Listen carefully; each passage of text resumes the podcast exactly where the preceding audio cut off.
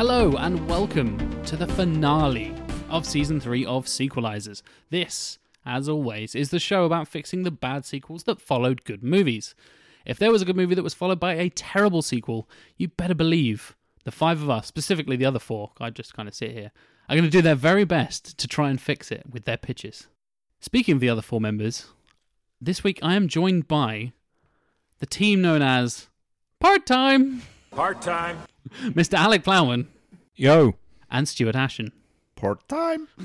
I like this is a completely different pronunciation every single time. That sounds to me like a very drunk person on a boat in a sort of old 30 sketch saying port time. Port time! I imagine Swedish Chef from Muppets. Heard of Freddy Part time. Part time. Part time. Speaking of Swedish chefs, the other team, known as Jonesy, Matthew Stogden hey.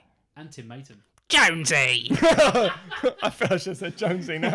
Bollocks. echoing the team names back at me this time. Yeah. Sometimes we get all hellos, sometimes we get quotes. You guys are just reduced to shouting the team names back at me this week. apparently. We're just we're we're Steven Spielberg Pokemon. Yeah. we are our own cheerleaders. Spiel him on. Gotta get all the Oscars. Spiel him on. Squealamon. Spiel on. Oh Which no. is the weird deliverance That's the Eli, version. Eli Roth version. Yes. Deliverance version. Oh, good lord. Well, if you hadn't already guessed by the poorly Would have guessed for any of this shit. well, you mentioned Steven Spielberg. We said Jonesy. We And said part time. Fucking people in the woods. Like And, pigs. and people in the woods, yeah. Deliverance, squealing, all that good stuff. It's all relevant to us fixing Indiana Jones and the Kingdom of the Crystal Skull. Oh, okay. But you, now you've explained it. I get it. Yeah, that totally makes Sorry, sense. man, I assume you've all got squealing pigs and kids with learning difficulties playing banjos and stuff, right? Sounds about right. We've the two seconds of silence spoke volume. We've been hacked. he's seen our he's seen our files. God damn it. Oh dear. we've got uh, we've got a Psyduck uh, finding himself in a spot of bother with some hillbillies. So that sounds about right. Ooh, ours is close. Ours is a Meowth Oh, uh, nursing a baby Stalin. You got you got a meowth on you, son. Tell you that. Oh, because of, of mouth. oh dear. And uh, let's refresh the listeners' minds, shall we? Since it's been a week since they've heard your elevator pitches, cast, crews, titles, release years, and all that good stuff. And part time, I'm going to come to you guys first. Remind the dear listeners, please, sirs. Our film, released in Earth Year 1998, is Indiana Jones and the Spear of Destiny. Is it tenacious D? Is it, is it too late to change that? teams? I love the idea that what I'm picturing is some Roman centurion Longina saying, The Spear of Destiny, and then shredding some air guitar riffs on it Jack Black and the rest of as he Tenacious D in skewers, the background. as he yeah. pierces the side of Christ. well, that was that was my pitch, but I was I was summarily told told no. okay. And in the role of Jesus, Peter James Frampton. Hetfield. Every everybody gets one, and apparently my one was Hawk aliens. So this is why uh, this is why this did not happen. But our uh, our director is Earth human Steven Spielberg, of course. because Indiana Jones, in it. Makes sense, yeah. So, returning cast and all the other cast. I'm just going to say them together. Anarchy in the UK. Whoa. Ooh. Returning as Indiana Jones is Harrison Ford, of course. And returning as Wan Lee, also known as Shorty, is Jonathan Ke Quan. New character time Albina Zoloznik, will be played by Milla Jovovich. General Drugov, be played by Andrew Divoff. Professor Anna Robinson is the mighty Jane Seymour. Marta Krupin, a very young Mila Kunis. Chasavoy, be played by oh god, I've got to pronounce this surname now. Igor Zhuzhakin, Zhuzhakina, Igor's going to play Good old Chasavoy. Igor. In my notes, it just says Igor. I'm not going to lie. I do not blame you. I'm seeing it written here, and it looks like something I can't say, as I just proved. And Agent Culling will be played by John C. McGinley. And score, of course, by John Williams. Elevator pitch. In 1952, archaeology professor Dr. Henry Jones Jr. teams up with an old friend to investigate the supernatural legacy of the Nazis now being utilized by the USSR. Dum dum dum. So, now we've had the little tease. Why don't we delve deeper into the Spear of Destiny? Certainly. Can you dive into a spear? Yes. Physics says yes, logic says no. And I'm a physicist, damn it. anyway, I'll shut up and we'll share with you this movie delight. Ah, please begin if you so desire. I shall. It is 1952. On board a small plane over Hong Kong, a man in a leather jacket and fedora sneaks up to a sleeping Chinese soldier and steals a small flight case. He opens it to see a huge diamond, the peacock's eye. Suddenly, the soldier bolts awake and the man in the jacket punches him unconscious. But the noise has brought the attention of other soldiers, who he fends off with the case, fighting his way to the hatch. The man looks up from under his hat, and we see his face for the first time. It is Wan Lee, aka Short Round, now nearly 30 years old. He smiles, opens the hatch, and leaps out, the decompression forcing the soldiers to hold on. He removes his jacket as he falls, revealing a hidden parachute that he activates. We see that Wan Lee is telling this tale to a room of young students, the class of Dr. Henry Jones Jr., aka Indiana Jones, who is listening behind him. Indy rolls his eyes and, as the bell rings, reminds the leaving class to stick to the facts in their essays. And those facts include that he lent Wan Lee, or Shorty as he calls him, that hat and jacket, and he lost them both. Shorty apologizes for losing Indy's spare wardrobe as the students leave. Indy thanks him for giving the talk and says how he looks forward to half the class turning in papers about how amazing he is. Shorty jokingly says that you can't deny facts in archaeology, when they are suddenly interrupted by Indy's secretary Irene, who says that an agent Culling has arrived and is waiting for them. Shorty comments that he's very early, and Indy says that he's done it on purpose to put them off. Not a good sign. In Indy's office, the obsequious Agent Culling announces himself as a senior government representative. He begins by praising the pair to the high heavens until Indy cuts him off, telling him to get to the point. Culling says that America needs the help of the greatest archaeologists again, as there is a bizarre and fascinating potential new threat to liberty. Indy cuts him off, saying he's retired from field work, but Shorty says they should hear Culling out. The agent says that the Soviet government is making its own science fiction movie, provisionally entitled Athena, to cash in on the current craze, probably as anti West propaganda. They've built a flying saucer set in a valley in, Ju- in the Judean hills near the Dead Sea and are starting principal photography immediately. Shorty says that seems a weird place to film, to which Culling immediately agrees, because it's just a front for an archaeological dig. Using notes left by the Nazis after World War II, they found the entrance to somewhere very old, containing something Hitler himself was looking for. Shorty interrupts him by saying derisively, The Lance of Longinus? Really? Agent Culling says that's it exactly. The spear that pierced the side of Christ when he was dying on the cross. An incredible holy relic. Indy snorts and asks if it's as good as the ones on display in Armenia, Vienna, and Rome. It's nonsense, there's no such thing. Culling says he begs to differ, saying it's a weapon of immense power, and offers up a blurry photograph of Russian soldiers holding a long, oddly shaped stick. Supremely unimpressed, Indy says that the whole thing is ludicrous. Even if the lance did exist, it would just be a spear, not a weapon of immense power. It's a holy relic, not a sci fi ray gun from their pretend movie. Culling shows another photo showing a beam of light emanating from the spear and making a huge explosion when it hits some rocks. He says that they've got copies of some of the same notes the Soviets do, and their spy nearby has seen the excavation, so it all adds up. Shorty asks if it could possibly be an experimental weapon of some kind. Culling replies that they don't know for sure, which is why they need Indy and Shorty, the only people with the requisite knowledge and skills, to go and investigate, and to take whatever the item is. Indy turns him down flat, saying it's not archaeology. It's a job for the NSA. Shorty agrees. Culling responds that this isn't a request, and that failing to help the government would be a very un American act. Indy bridles at this threat and loses his temper, telling him he can drag his name through the mud all he wants. Culling asks Wan Lee, or So Wa Mu, or whatever his real name is, would fare well if indicted, or how some of the other teachers here would do, or some of your friends in the museum sector. Furious, Indy and Wan Lee reluctantly agree.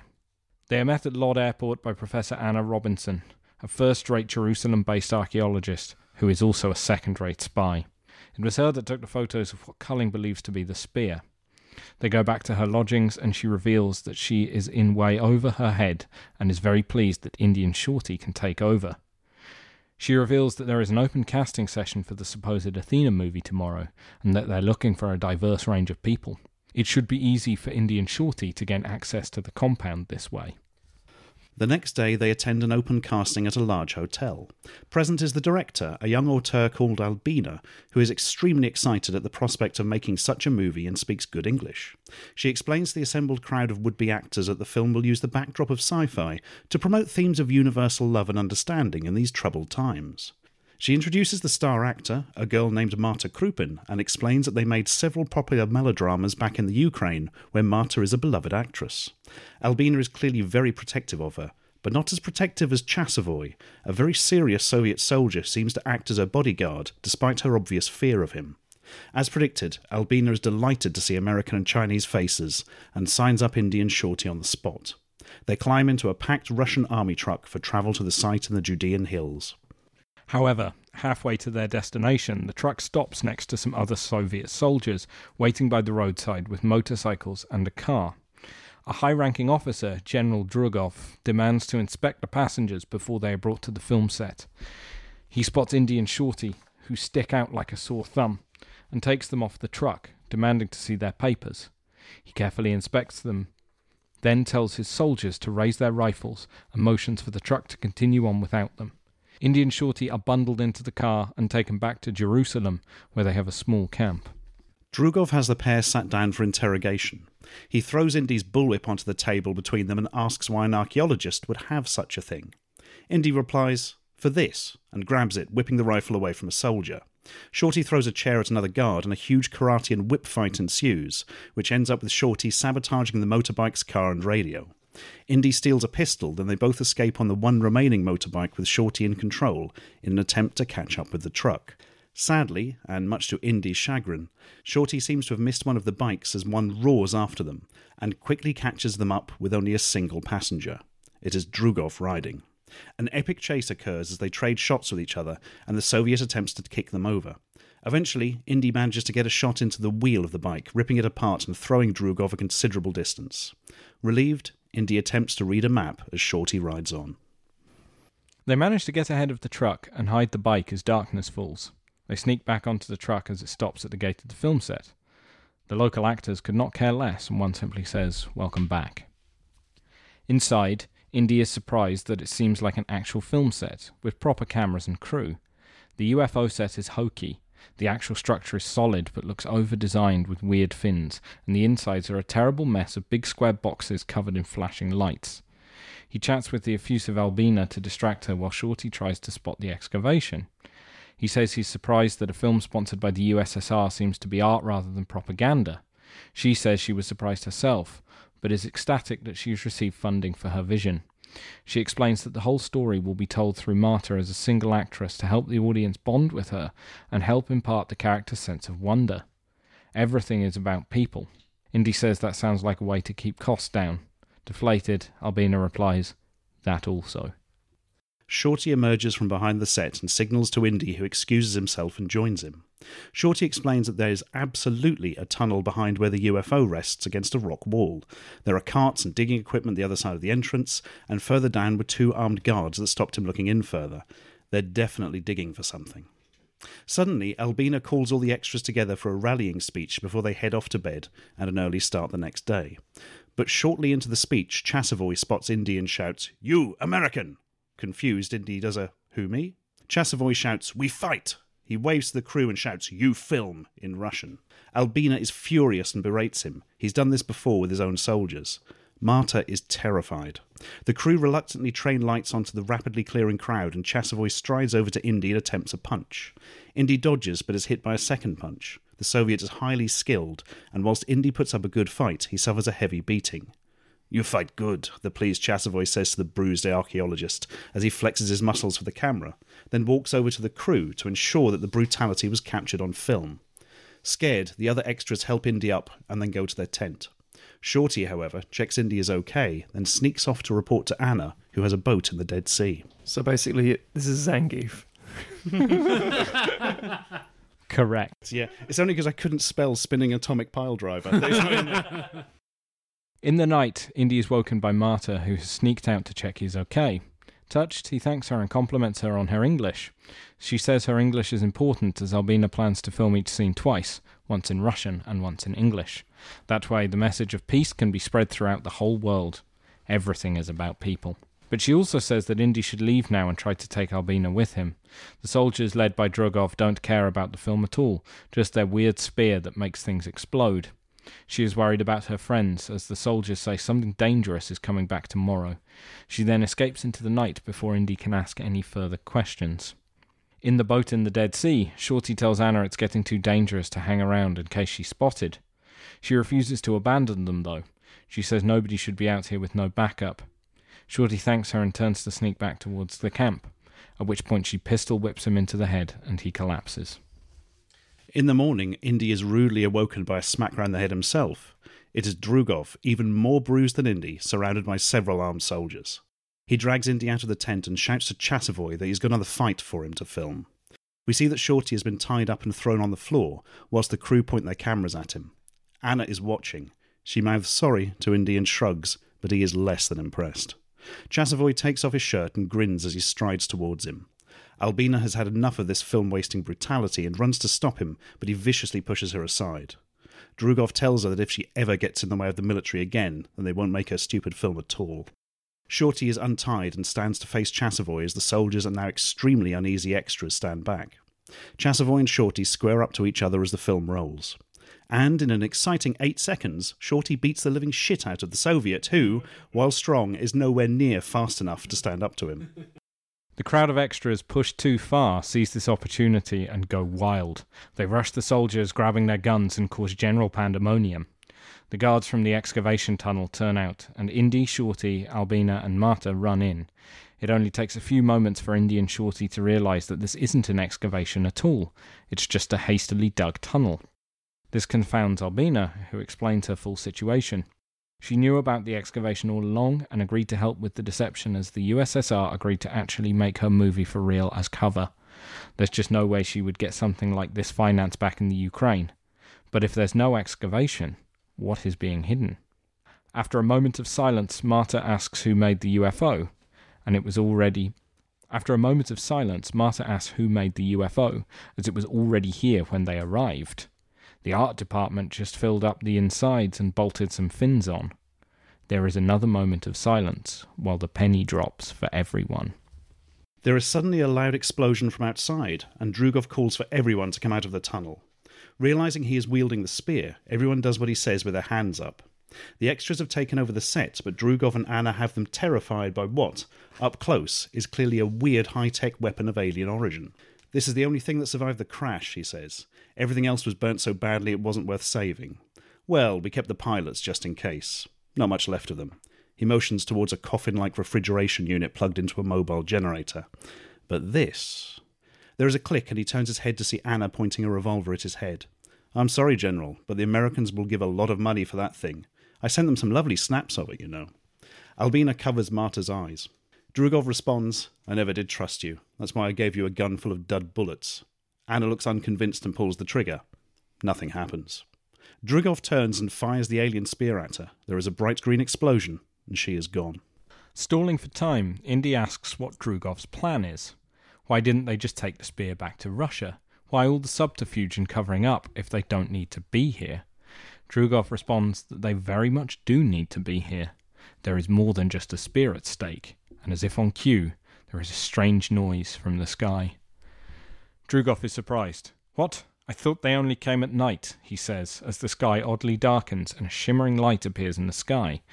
It comes closer and is the shape of the crashed UFO.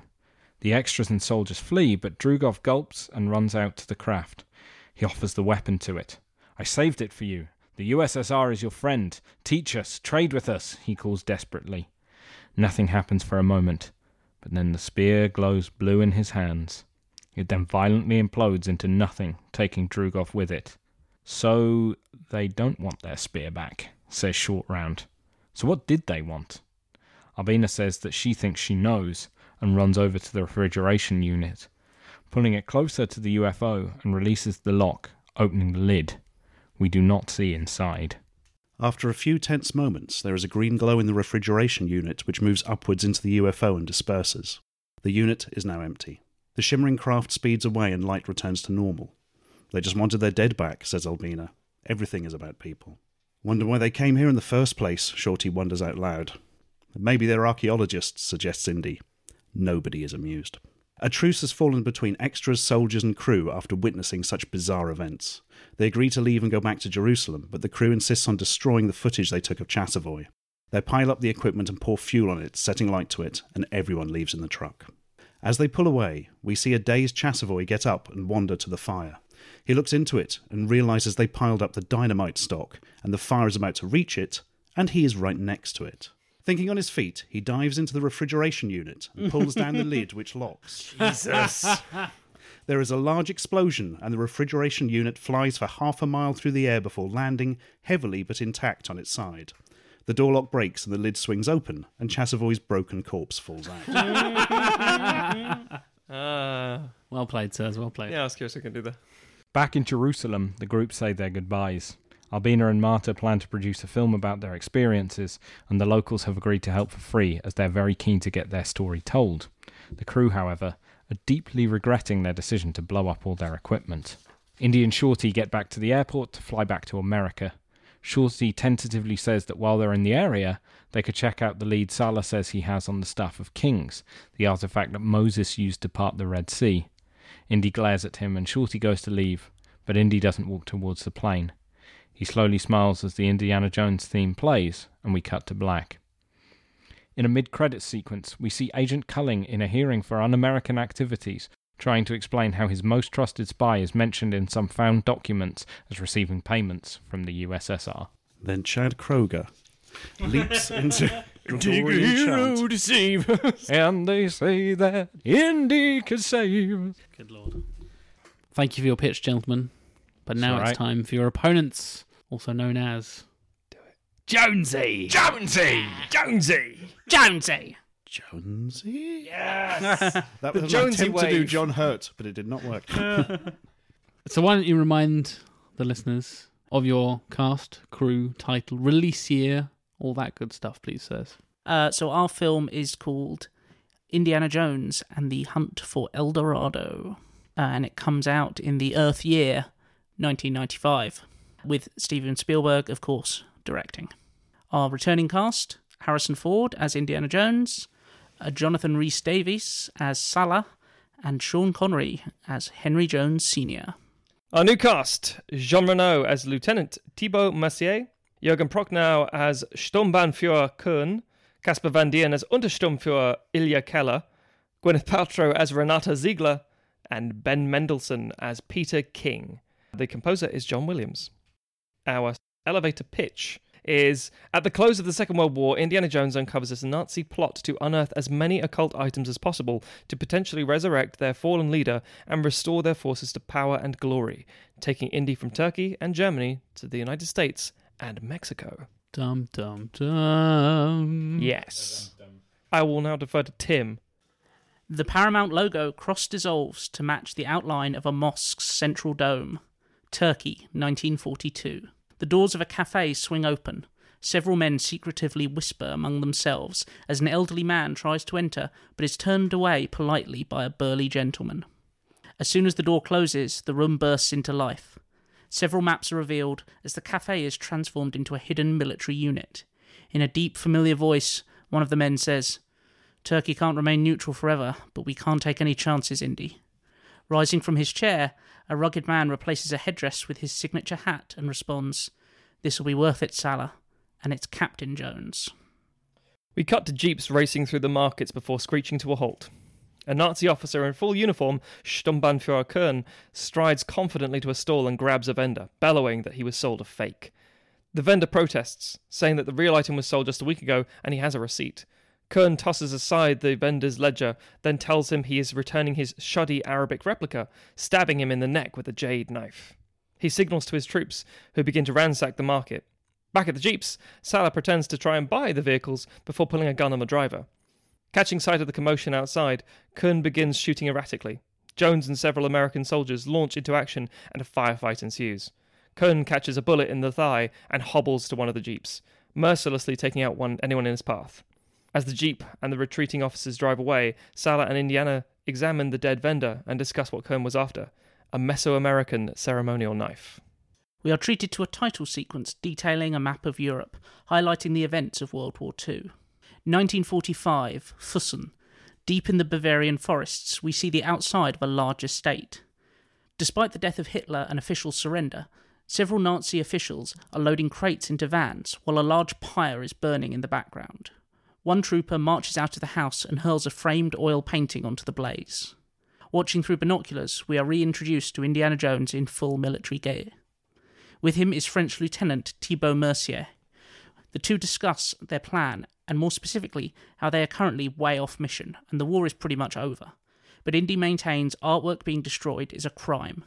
Mercier sighs before giving the signal, several camouflaged French troops step out of the woods and quietly begin taking out the Nazi forces.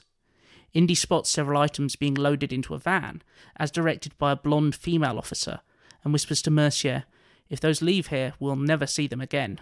They'll be sold or destroyed or God knows what.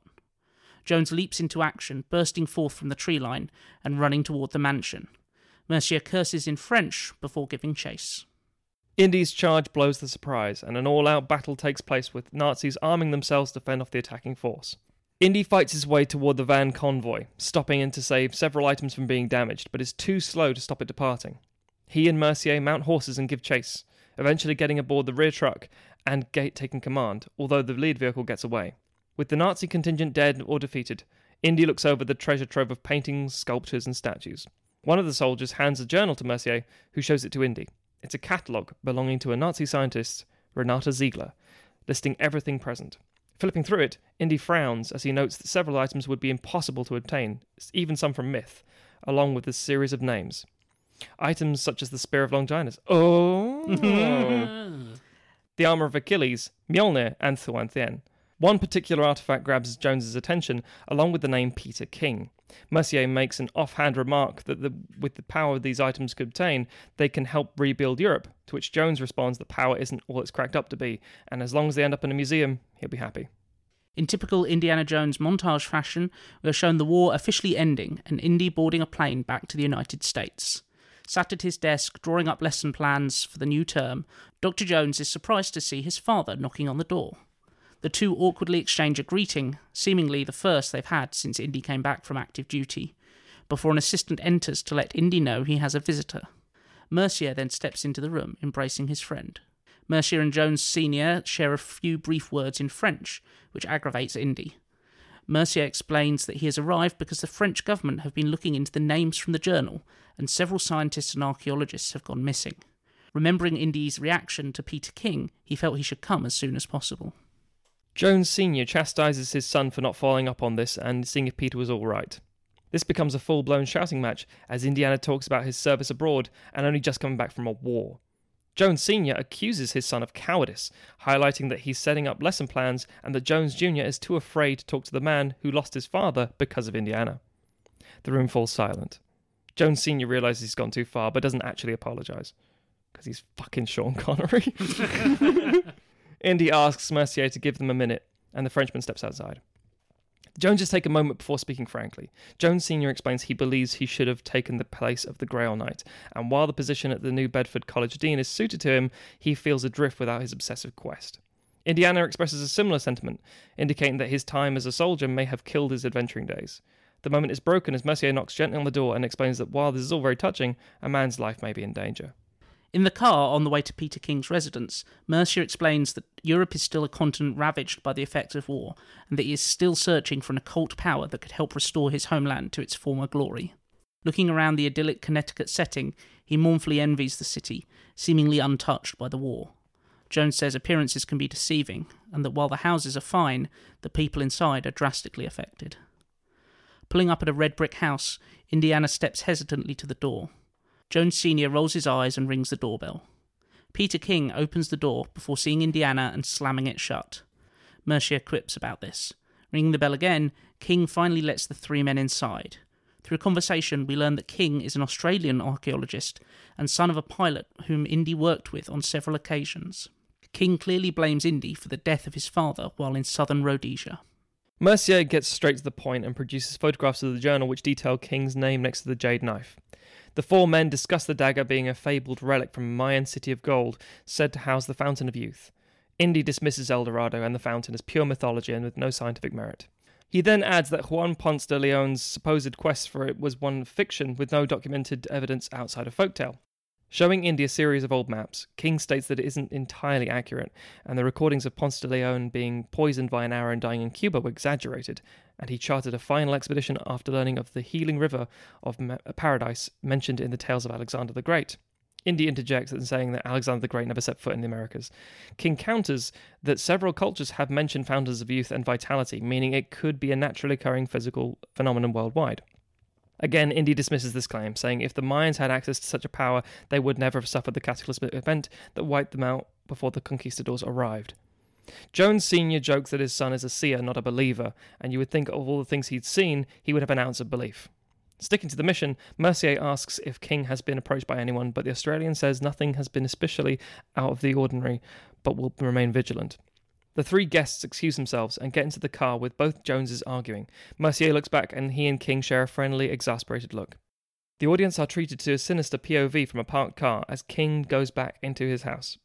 Driving away, Mercier and the Joneses encounter a large victory parade being held in the city centre. Frustrated, they back the car up and head back the way they came. Noticing something, Jones Sr. tells them to stop the car. Indy does so, and they rush back to King's house to see the door ajar and the frame splintered. Indy runs in to find signs of a struggle with a knife dug into a globe. Pulling out the blade, Indy tells Mercier that Ken- King left them a message, then reaches for the maps King highlighted earlier. Using a cross dissolve, we transition to a flying sequence, chartering the trip to Central America by plane, boat, and eventually donkey trail up a mountain. Mercier and Indiana arrive in a simple village and barter with the locals to be escorted to a position on the map. That's our Shrek callback, by the way. The, the donkey's played by Eddie Murphy. Nice. As night falls, Jones and Mercier are being escorted upriver when the boats slow. Mercier asks why they've stopped paddling, and Jones quietly translates that they are passing a cursed area, some demon shrine. As the shrine in question is illuminated by the moonlight, Jones stands and expresses disbelief. Run aground on the shore is an impossibly large Spanish galleon. Neither Mercier nor Jones can fathom how it got this far down the river. Noting the name of the ship, the San Cristobal, Mercier proclaims that it clearly belonged to Juan Ponce de Leon. Stunned, Indy sits back down, pondering that King was right, which may mean the fountain also exists. Feeling this is the next logical step to finding King, the two travellers part ways with their guide and set up camp for the night. A restless Mercier, consumed with the peculiar sight of the ship, cannot sleep, and he creeps away to explore the remains. Indy calls out, his hat still down over his head, asking where Mercier is off to. The Frenchman retorts that he's going to the toilet. Indy dismissively warns against wandering too far, saying the jungle could be full of dangerous wildlife. We follow Mercier as he heads through the dark jungle to the San Cristobal. Climbing aboard, he clambers his way through the rotting, overgrown galleon to the captain's chambers, where he discovers a glistening, ornately carved compass at the centre of the table. Captivated by the clearly important object, Mercier is distracted when he hears voices approaching and grabs the compass and climbs out the window to hide. Untersturmführer Ilya Keller, a strapping young Nazi officer with an eye patch, enters with a handcuffed King and several soldiers. He tells King to retrieve what he needs, but when King finds the compass is gone, he tells Keller that he can't help them anymore, to which Keller responds by beating King badly. Listening from his hiding spot, Mercier hears Keller saying he is desperate to shoot an Australian, being one of the few nationalities he didn't face during the war. At that moment, a large python descends from above and begins to wrap around Mercier's arm. Yelling in fright, he leaps back inside the room and hurls the na- snake at the Nazis, which wraps itself around the foot soldier's neck. In the chaos, Mercier is grappled, and taking the compass, Keller says that Kern will be happy to be rid of the competition, and while he's many, killed many Frenchmen, what's one more? Before Keller can pull the trigger, a whip cracks out, lashing the gun from his hand. Indy enters, and he and Mercier begin to fight back against the Nazis. The giant Keller is more than a match for the aging Jones, but the shifting weight of the fight causes the San Cristobal to begin slipping backwards into the river. Keller grabs King and throws him to safety, leaving his men to fight Jones and Mercier as the ship half floats, half sinks into the river. Battling both the rising water, Nazis, and a disturbed nest of black caiman, Jones and Mercier eventually end up di- uh, clutching the remains of the ship's mast as the rest disappears below the waves. Mercier apologizes for losing the compass, but Indy says those big Nazi boots goose stepping through the jungle will be easy enough to track. When asked what happens, Mercier mentions the python, and Jones shudders, staring into the cold black water below. Following morning, the pair make their way through the jungle. Indy stops Mercier, who is about to activate a trap, pointing high up into the foliage, revealing a Nazi who's been caught in a snare and impaled on sharpened branches near the tree's top. Avoiding the traps, both men step into a clearing of overgrown ruins with several ziggurats covered in vines and leaves. Fascinated, Mercier investigates the ruins, discovering that under the vines the structures are coated in solid gold. Jones snaps Mercier's hand away, reminding him that they are here for a reason and not to touch things in someone else's house. An eerie wind whistles through the deserted ancient city, and Mercier backs away. The wind is quickly replaced by a concealed shouting in German. Jones and Mercier follow the sound before reaching a central temple. Inside, they see King being held at gunpoint by several Nazis. Indy quietly identifies Kern overseeing from the shadows. Keller, who has his gun trained on King, cracks the butt of his pistol into King's shoulder, but Ziegler quickly chastises him, saying they need King to be conscious and healthy to show them the way to the fountain. Beaten and tired, King reads from the inscriptions on the altar at the centre of the temple and explains that there is a hidden sacred place deep under the temple, accessed via antechambers and catacombs. He adds that the life of the forest is the life of man, but the impetuous Keller pulls the trigger, saying he hasn't got time for savage nursery rhymes, angering Ziegler. Kuhn gets to his feet and the group scour the room for the entranceway. Ziegler finds a large protruding rock and, pushing it, activates a doorway which leads down.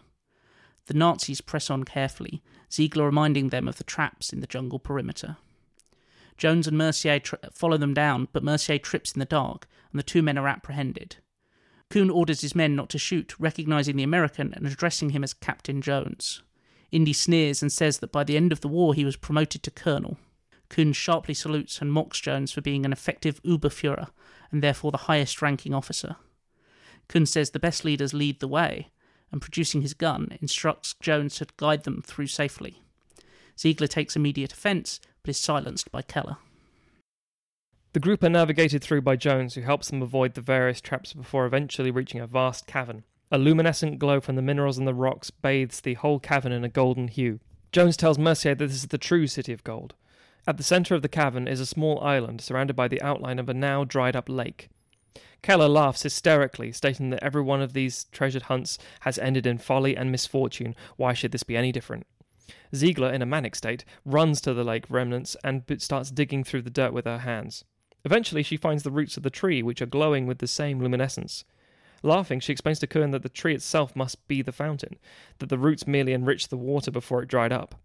She points to the fact that the tree is in full bloom despite a lack of sunlight or water, then goes on to assume that the sap is a concentrated source of life which could be harnessed.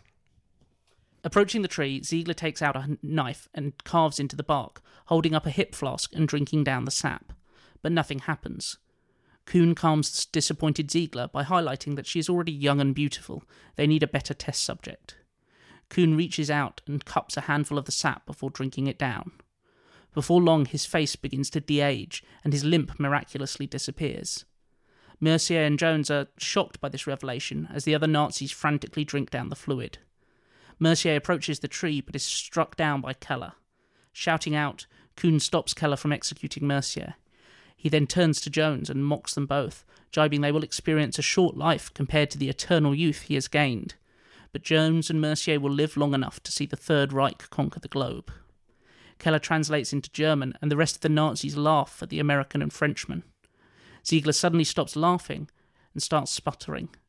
As she does, she reaches into her mouth and pulls out a tangled root. Horrified, the other Nazis similarly cough, others noting they cannot walk as their boots are splitting and roots are pushing their way out and into the ground. Holding up his hand, Keller is shocked to see his fingernails turn into petals.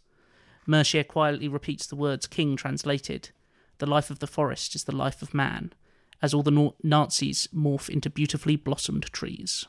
The eerie wind from earlier races through the cave, and Jones and Mercier walk through the now newly sprouted forest of ex Nazis.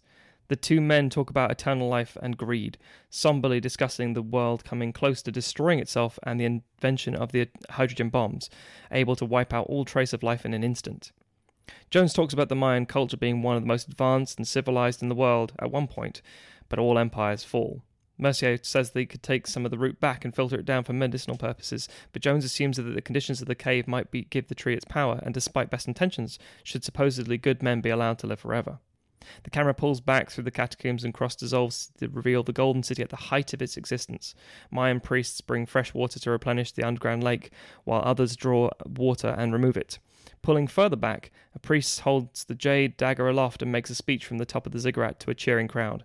Pulling further back still into the jungle, we see the priests taking the pails of water and emptying them into the jungle, sustaining the environment that will in turn sustain them. Credits.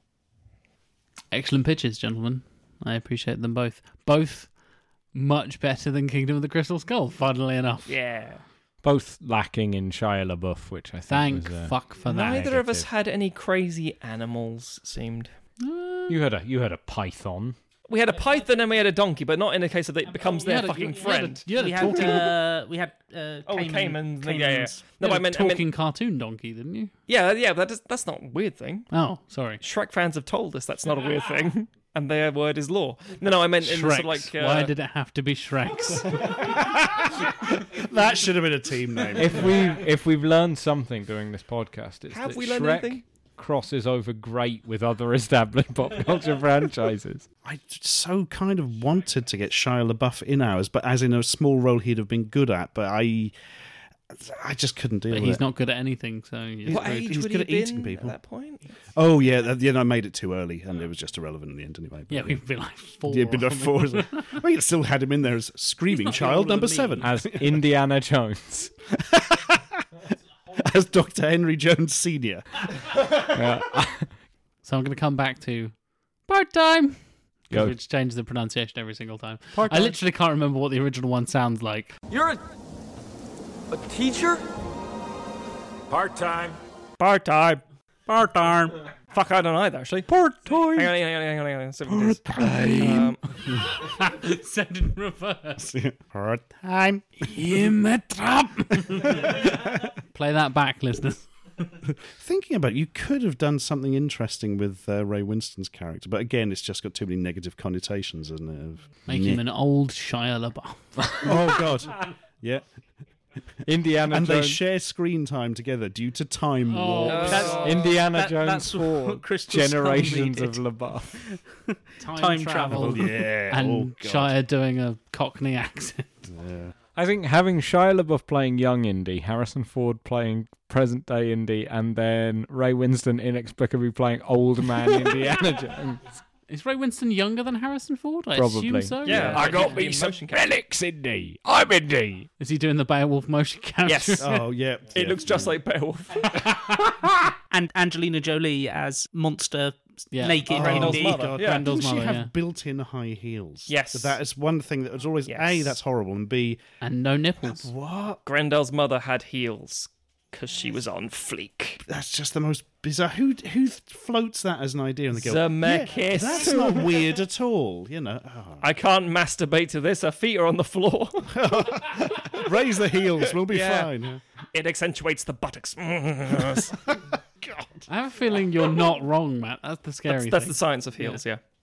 No, I mean like, I know that. I meant for Robert Zemeckis being a pervert. You're welcome on both counts. Is it? Are we going to be like calling out Robert Zemeckis right now, and then two weeks time he's going to be Oh, another, it wouldn't fucking another me. Brett Ratner or another? We, we call out a load of spaceys and things. oh God, yeah. Speaking of Speaking of spaceys, spaceys, you guys have aliens. That's a segue. It's one word it's for a it. podcast, Matthew. Oh dear. So I'm going to come back to, as I mentioned, part time. Part time. Hi. Hello.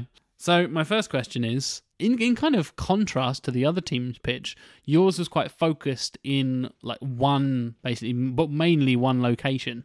Was that a conscious decision or was that kind of uh just a product of the script you came up with or 1950s paranoia sci-fi. They never go far, mainly because they ain't got any money. Ah, I want it to be quite sort of tight and a little bit more paranoia-inducing as a result, less globe-trotting. Yeah, I think given that this was an indie of a, a different era, we felt that Kingdom of the Crystal Skull had an interesting idea there, moving Indiana Jones to a different time period and addressing what that would mean. And we talked about it before that each film covers a different period in pulp and blah blah blah and go through and yeah, yeah. It's just it did it really badly, and I think the idea of doing something that was more faithful to that, by its very nature, it means that you're not going to do the globe the globe hopping thing because that wouldn't be especially true to the period that you are referencing. So as Stuart said, having it being more based in one location and a, a bit more of a paranoia thing to it, it it fits. It's a way of moving it forward. and uh, the the kind of film within a film idea. It's quite sort of, I mean, Argo-y, I guess. Yep, as, as we explicitly kind of hint at in Athena. Ah, Argo being the ship and Athena d- being the didn't Greek pick up on that at all. I'm an idiot. Yep, I did. yep. I liked it. So what? you- Yeah, what was the the film within a film kind of necessary to move the plot forward, or, Yeah, or would it kind of worked without it? provided a lot of structure for all sorts of bits and bobs we could fit into it, which is the most important thing, obviously. But also had that kind of I, I wanted to get somebody who wasn't, in fact, two characters in it, who really who aren't directly involved in all the shenanigans, and they've got their own arty thing going on as a sort of. Uh, a counterpoint to all the very down dirty stuff that old Indy gets up to, and obviously the uh, Russians who are being very naughty in it. Those naughty, naughty Russians, Naughty Russians, bad Russians telling lies. famous for it. They are. Mm. But I did like the idea that they would have actually made the film if left on. They would have just. I like that it. little touch. and then actually, maybe yeah, when they you would said have when got you said something that, out. like, yeah. yeah. she did it because they would actually fund the film Yeah. as a proper cover. As opposed to the Argo thing, where oh no, it's never going to be a film. It's like no, they will actually make a film as a cover, but it's going to be cheap, and it's probably not going to play outside of a few Ukrainian places where they really like that actress. But hey, still counts. but giving him too much free reign is also a bit of a hint that there's something else going on. Well, you begin, funnily enough, with the reveal of Short Round with the hat, which I really liked. It was like it was kind of like and a guy in a fedora and a, and a leather jacket, and then oh, it's Short Round. That's cool. And then you end and you kind of cycle back around with that as well. Was that a conscious decision to have him like continue the franchise going forward? or Yeah. So at the end here we have Fuck um, Shia LaBeouf, get the Exactly. Get short it round. should have been short round all along. He's already Indy's son in every meaningful way. But yeah, so at the end you've got Indy is um, oh I'm an old man I want to go. All right then, one last thing. So I think the next film it would be the '60s ethos. So it would be a secret agenty kind of film. He'd come back with Indy from getting the staff of Rick Kings. Indy would move into more of a mentor role, and it would almost be semi-secret agent short round working for the government, which would then lead into the 1970s all government corruption paranoia thriller. Then the Just doing it every 1980s um, horse pornography. That was that was my suggestion. I'm glad I'm glad that we went with it. Yeah, I'm I'm pleased for your input, Alec, as ever. But it is one of those things where if you want to continue something on in the spirit of Indiana Jones, you do have to acknowledge this because, firstly, Harrison Ford is not going to stick around for indie films indefinitely because he's going. To. I'll see you in 2020. Right? We were hoping that, and then they announced Indy Five. So It is that thing where, realistically, as we kind of, you can't keep going on forever, and it's a shame because the ethos of Indiana Jones makes for quite a good series. It is something that so setting up somebody who, and there's something nice about setting up Short Round as a successor because he's already got that kind of heritage in in those Indiana Jones in Temple of Doom, so it doesn't feel as kind of shoehorned in as the as the Shia LaBeouf thing did. Recasting Indiana Jones is something you want to avoid. In fact, we've discovered recently that recasting Harrison Ford is not something audiences are too down with. indeed, I liked how Short Round was just a badass. Like, like oh no, he's gonna get beaten up by the Russians. Yeah, I No. wanted to have that oh sudden shooting moment in there somewhere, but just a bit different. Yeah. the equivalent of that. Yeah, Yeah. exactly. In that case, I will come over to Jonesy. Jonesy! Jonesy! Jonesy! Hi, Mac. Jonesy? Our Swedish translation. That's how it has to be said from now on. That is it. That's the canon Jonesy.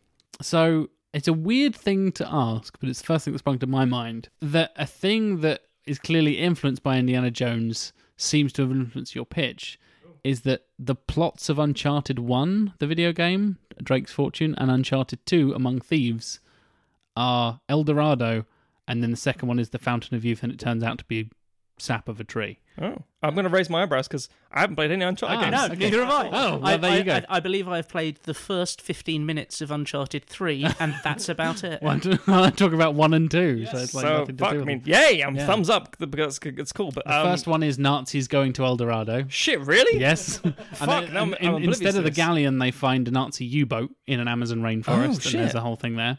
I recommend Uncharted if you haven't played them. I will clearly play this And then now the second- and the like second one- in the past. And the second one is Crazy Russians, funnily enough, going back to Uh-huh. you guys.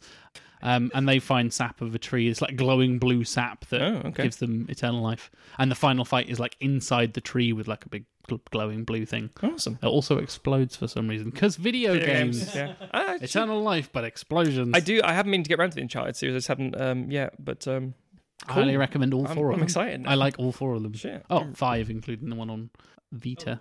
So yeah, that's a weird thing. Well, I that mean- they're basically Indiana Jones the video game, Right. and they're incredibly heavily influenced by. and you say they're very, very successful, right? And they've won tons of awards. So basically, okay. So we did a good job, Tim. incredibly Um, successful. no, I'd say I think there's a very limited amount. Like with all mythology, there's only so many ways you can interpret certain things. I think there's a lot of And you- stuff. You, both also touched on like mythical weapons. Yes. You literally mentioned the spear. and Well, the that's spear and exactly, stuff yeah, like yeah, that. exactly. Because yeah. I think when you when you come to do a thing, you think, right, what are we going to go with? What's the the the the MacGuffin thing that we're going to? There's to only so many mythical MacGuffins. yeah, ultimately, and even then, there's only so many ways that we as a species interpret our own. That's why we sort of touch on the whole idea of like the multiple occurring fountains of youth. It's like some, despite cultures not having any interaction with each other, have some sort of common themes in their in their mythologies. So I think, yeah, I mean, ultimately, I think, like you know, ships in trees down the Amazon is something that's seen quite often, like a freaky, weird sign. Like I I don't, I don't know what to do with this. This is very disturbing to me physically. How could this be possible? It's like there's like 50 fucking explanations for it, but V- Werner Herzog turned up and did it. yeah.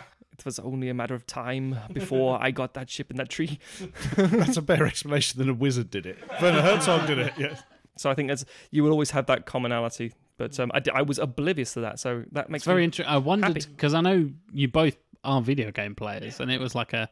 I wonder if you both had played the because I'm a huge Uncharted. Like Uncharted is one of my all-time favorite Oh, series, and I, it, as I was just like Uncharted one, and then you went on like, and they drank the sap of the tree. Uncharted Uncharted two. like that's weird. No, I think I, I, I was a Sony man till PS2, and then I went to Xbox, and I'm very recently just got back to the PS4. So I, I, I again have been meaning to get round to it, but Getting the Nathan Drake collection. yeah, up in you. exactly. I don't know why I'm like the Sony PR person in this. No, I'll take it. This is good because again, it's like, hey, you know this thing that doesn't exist that you like would like to exist? It does exist. Yay! You know, you've been asking for good Indiana Jones video games. There's four of them already. Brilliant. I remember when we were first kind of deciding on, on what to do, we were kind of feeling around for the right mythological thing to kind of key into. Yeah, I think like the Fountain of Youth is one of those ones that sort of. It's obviously two out of three of indie films have been sort of Judeo-Christian artifact mythology, you know, whatever you want to call it, and then and then the Sankara stones, is it? Yeah, that's in the second one. Fountain of Youth is one of those things that's it's sort of it seems to come from everywhere, so it didn't feel like we were stealing too much from a particular like culture or whatever. less heritage raiding specifically and more interpreting of multiple things. Um, I think also we sat down as well and discussed where is Indy at this point, and we said, well, World War Two. And I thought, right, okay, what the fuck are we going to deal with the idea of someone who has seen World War Two? Because obviously, this point in terms of his career, Spielberg's done Schindler's List. Will eventually go on to do Saving Private Ryan, so World War Two very much on his mind, and would do a somber adult interpretation rather than wacky Nazis, oh, and hidden trapdoors. Like, no, no, no. We're on the other side of the war now. We're on the war crime side of the war, not the come on, boys, join up for the war, that kind of thing. So we were thinking, well, what would we, what, what kind of artifacts would tie into that as well? So again, it's the idea of Nazis gathering artifacts as best as possible, trying to resurrect mm. Hitler in power and lead And, and cling, cling on to what they had left. Yeah. And and all the Nazis went to South America apparently. So thought we'll follow them there. And speaking of similarities to things, you also have kind of the Tim. You mentioned the like Judeo-Christian kind of things. You went off on a different, I guess, re- religious background, a different cultural a touchstone, and different civilizational thing. But you also had Nazis. It's just kind of a recurring theme in in indie, and you also had they use the thing, the MacGuffin that they've been.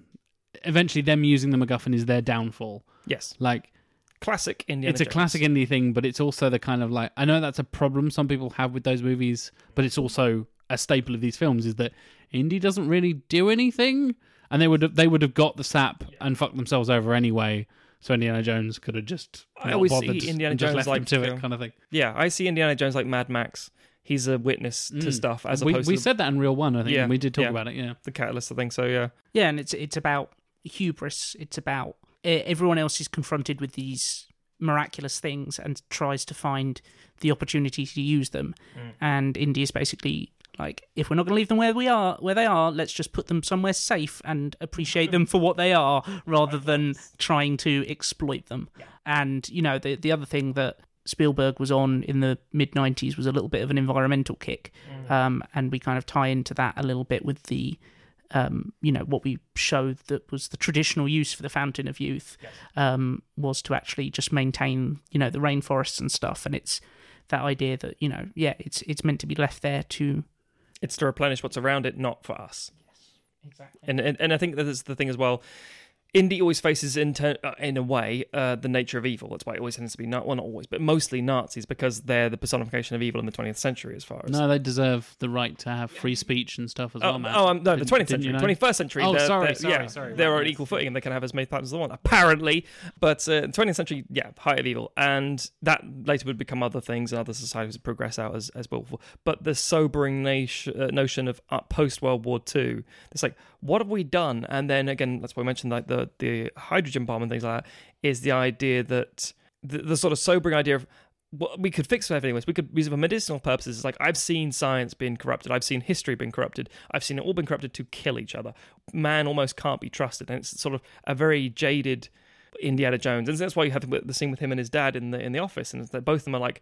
I don't know what where we are anymore. I don't know what kind of world we're in. We used to go traveling around the world and doing crazy things, and I was going out and learning Greek and going up hmm. into random cities and you know liaising with old people. That's great. And it's like, no, that's gone now. The world is very different now. And that's I think that sort of moment that is there a place for us in the future? Which is why I don't think we would have a sequel to ours. Interesting. No, I think we'd. we'd It's it's more of a closed off ending than part times. Part um, time. yeah, thank you. just to, to, to leap back to your, you know, we, us doing the traditional, you know, in, in, in, in speech marks indie ending. I think we did think about at one point having the ending have more, uh, indie have more kind of agency at the end and having him almost like trick the Nazis into taking it. But we kind of, yeah, we sort of, we tried it and, and it didn't feel right, basically. Yeah. I, I think you're absolutely right. Indy it does just have to be this weird, slightly detached observer. He runs in, gets in the thick of everything, affects nothing. Like now, as the aliens come down and kill him. Yeah, exactly. That would have happened Exactly. whether Indy's there or not. It's, and it, I know people joke Oh, about yeah, it. I didn't but- even think of that, yeah. but when it comes to actually writing it, it really is a fundamental thing of it, isn't it? It's so Very odd. much so. There are certain things that we were discussing earlier. That there is an Indiana Jones tick box, um, and then you enter the territory of people saying that's not an indie film, and it's not always the case. But it's why things like the some of the video games hold up better than say like Crystal Skull and or a lot of the Young Indiana Jones Chronicles because you're like, eh, you don't really, you're not really getting it, are you? Do you think the underlying theme of Indiana Jones then is that bad people will fuck themselves up? Yeah, uh, yeah. Karma's a bitch.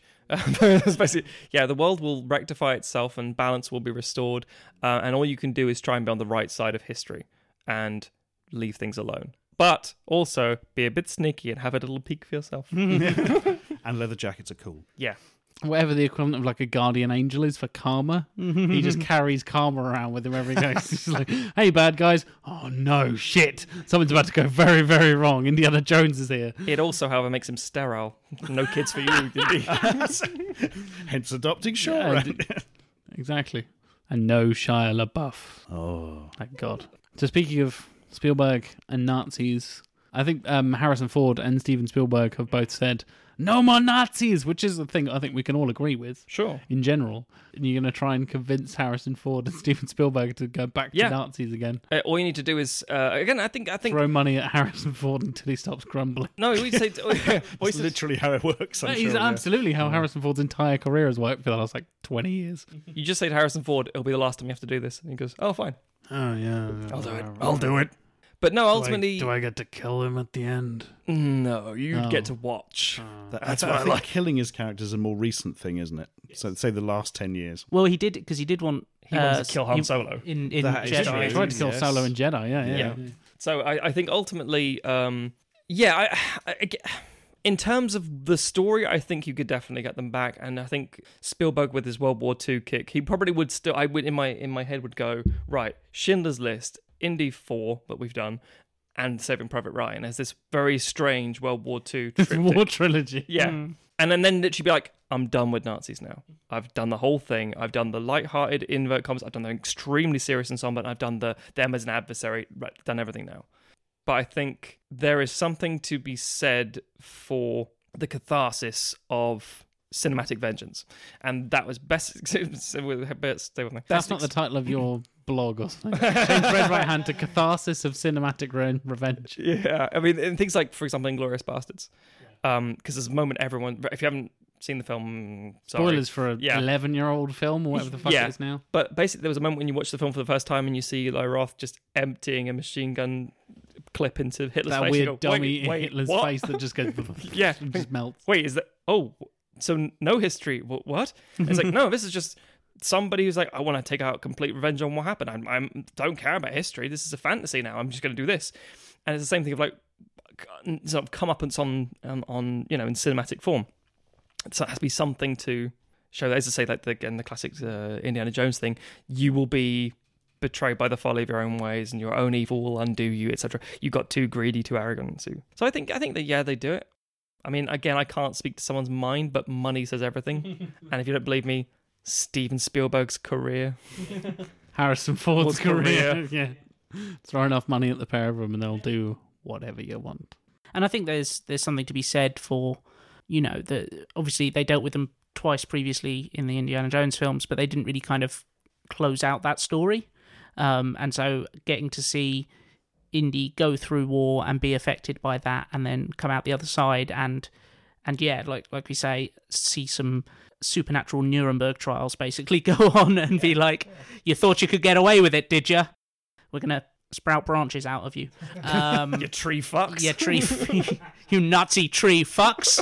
yeah, I think I think it's a it's a different type of Indy film dealing with a slightly different approach to the Nazis. Yeah, because the Nazis were more henchmen in the first two films. Oh, Yeah. sorry, the first two Nazi-based films, because they were only ever following uh, Belloc and Donovan. They were never really the agent of it. Also, oh, he needs this for Hitler. Oh, You know, that was the only motivation they had, and they just did some things. They were a presence and an army to be exploited by a scientist or an archaeologist. This was the first time, for us or at least, that we've used them as an active um, rather than reactive group who are like, no, no, no, no.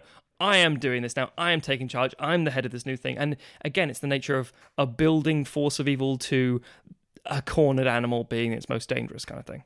Tim, you just mentioned kind of how the war has affected Indy and things like that. I thought it was interesting, and I'm I'm still not sure. I'm not sure if I'm missing something from previous films or something like that. But the fact that he's now like actually in the army and this gone like full military. I'm imagining him in like full because you mentioned he's in full military gear when he's with um, Mercier.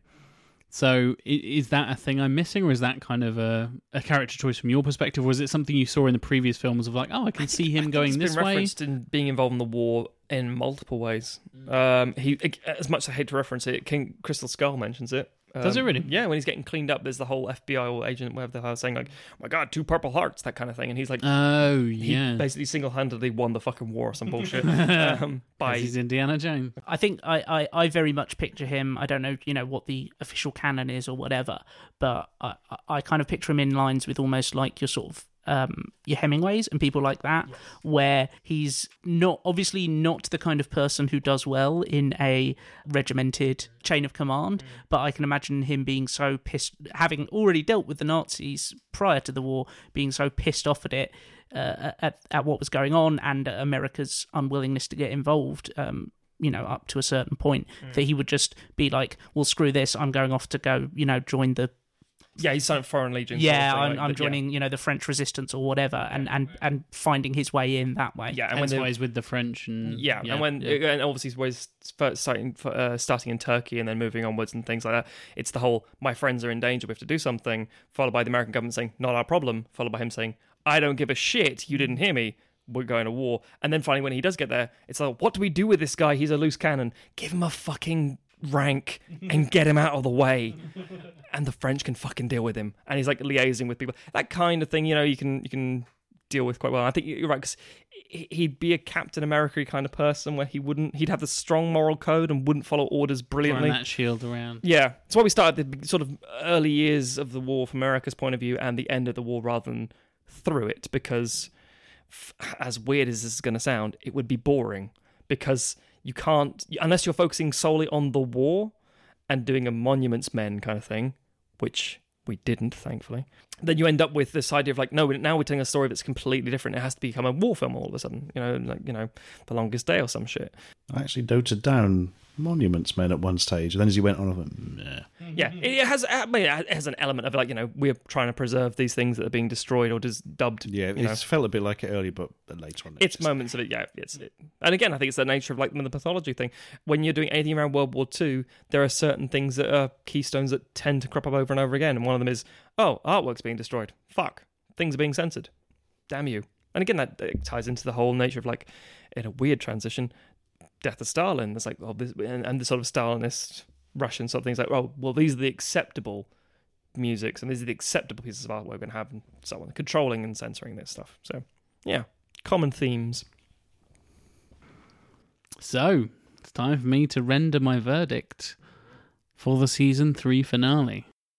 So, it's a tough one, to be honest.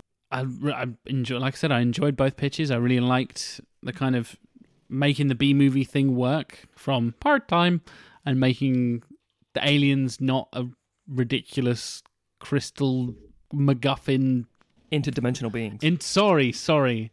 You actually guys you actually used aliens. Sorry, the other one used interdimensional beings.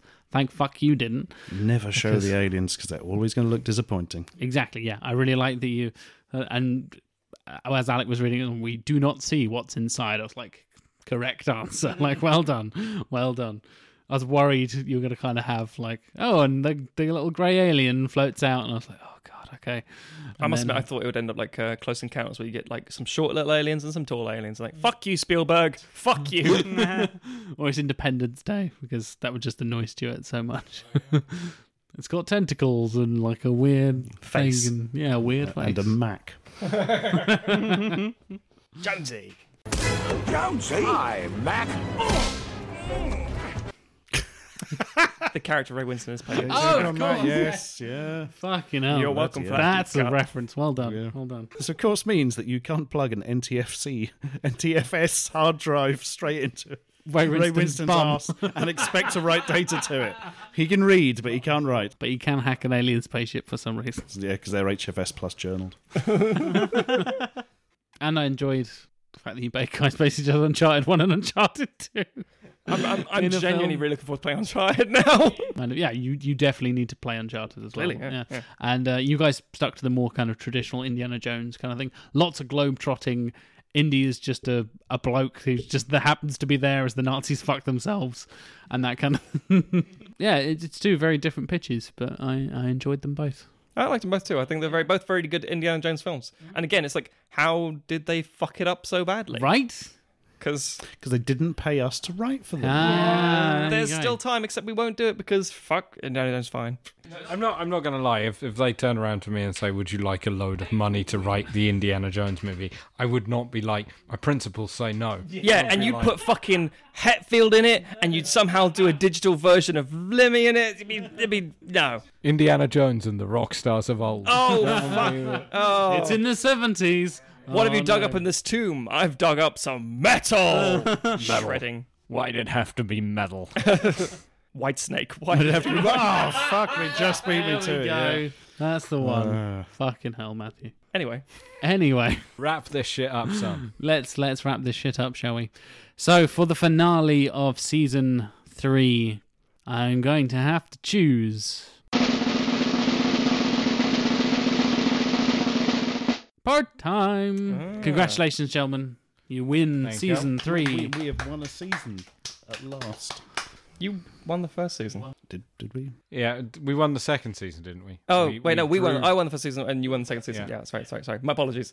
Sorry, audience. It's just kind of a thing we do to keep you interested in the podcast. We don't Nobody actually the cares shows. about the we aren't literally keeping track at all. That's why we end up saying we're like I- I li- three, I li- four. I literally have to go back and listen to previous episodes. Like, wait, Yeah. who did? we kind of just have fun writing films. Yeah, Yeah. just enjoying you talking guys. about Conceit, uh, put a conceit for the format. Yes, Yes, there's a glimpse behind the curtain there, listeners. That... So, thank you very much for listening to season three, everybody. Congratulations, Stuart and Alec, winning the season five to three. What will you do, listeners? Who what knows? The fuck will you Who do? knows? You could listen to our lovely in between season content. Oh, oh, we spoil you. Yeah, which is basically us making noises with our hands in our armpits for nine hours. Get ready for some farts. That was terrible fun. that was really bad. My hands are really sweaty. That was like one hand clapping. my my hands are incredibly sweaty.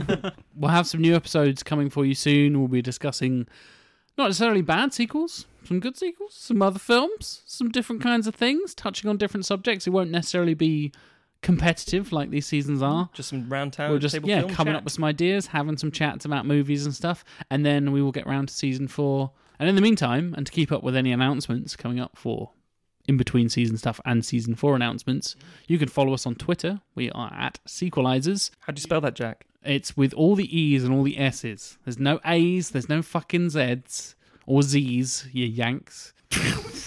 Blimey. Well, they keep spelling it wrong, Stuart.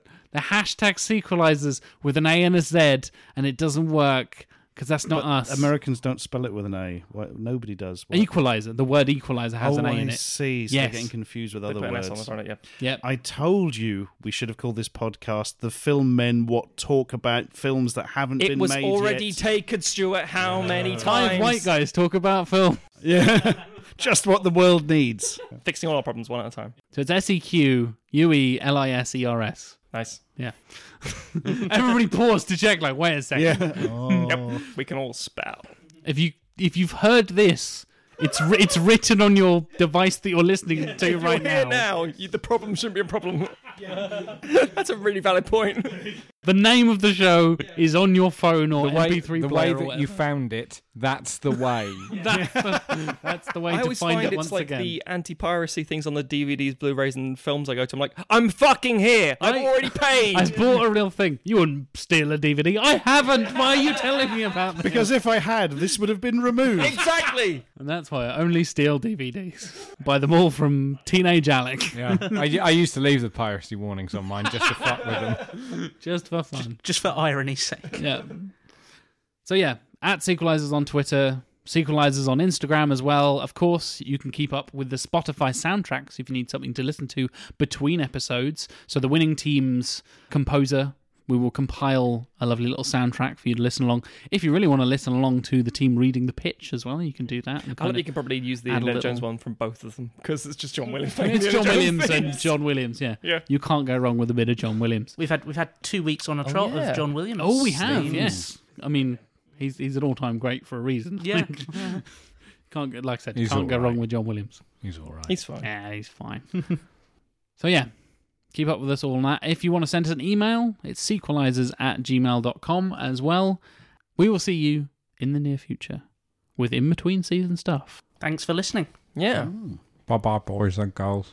What, what, who was that? What?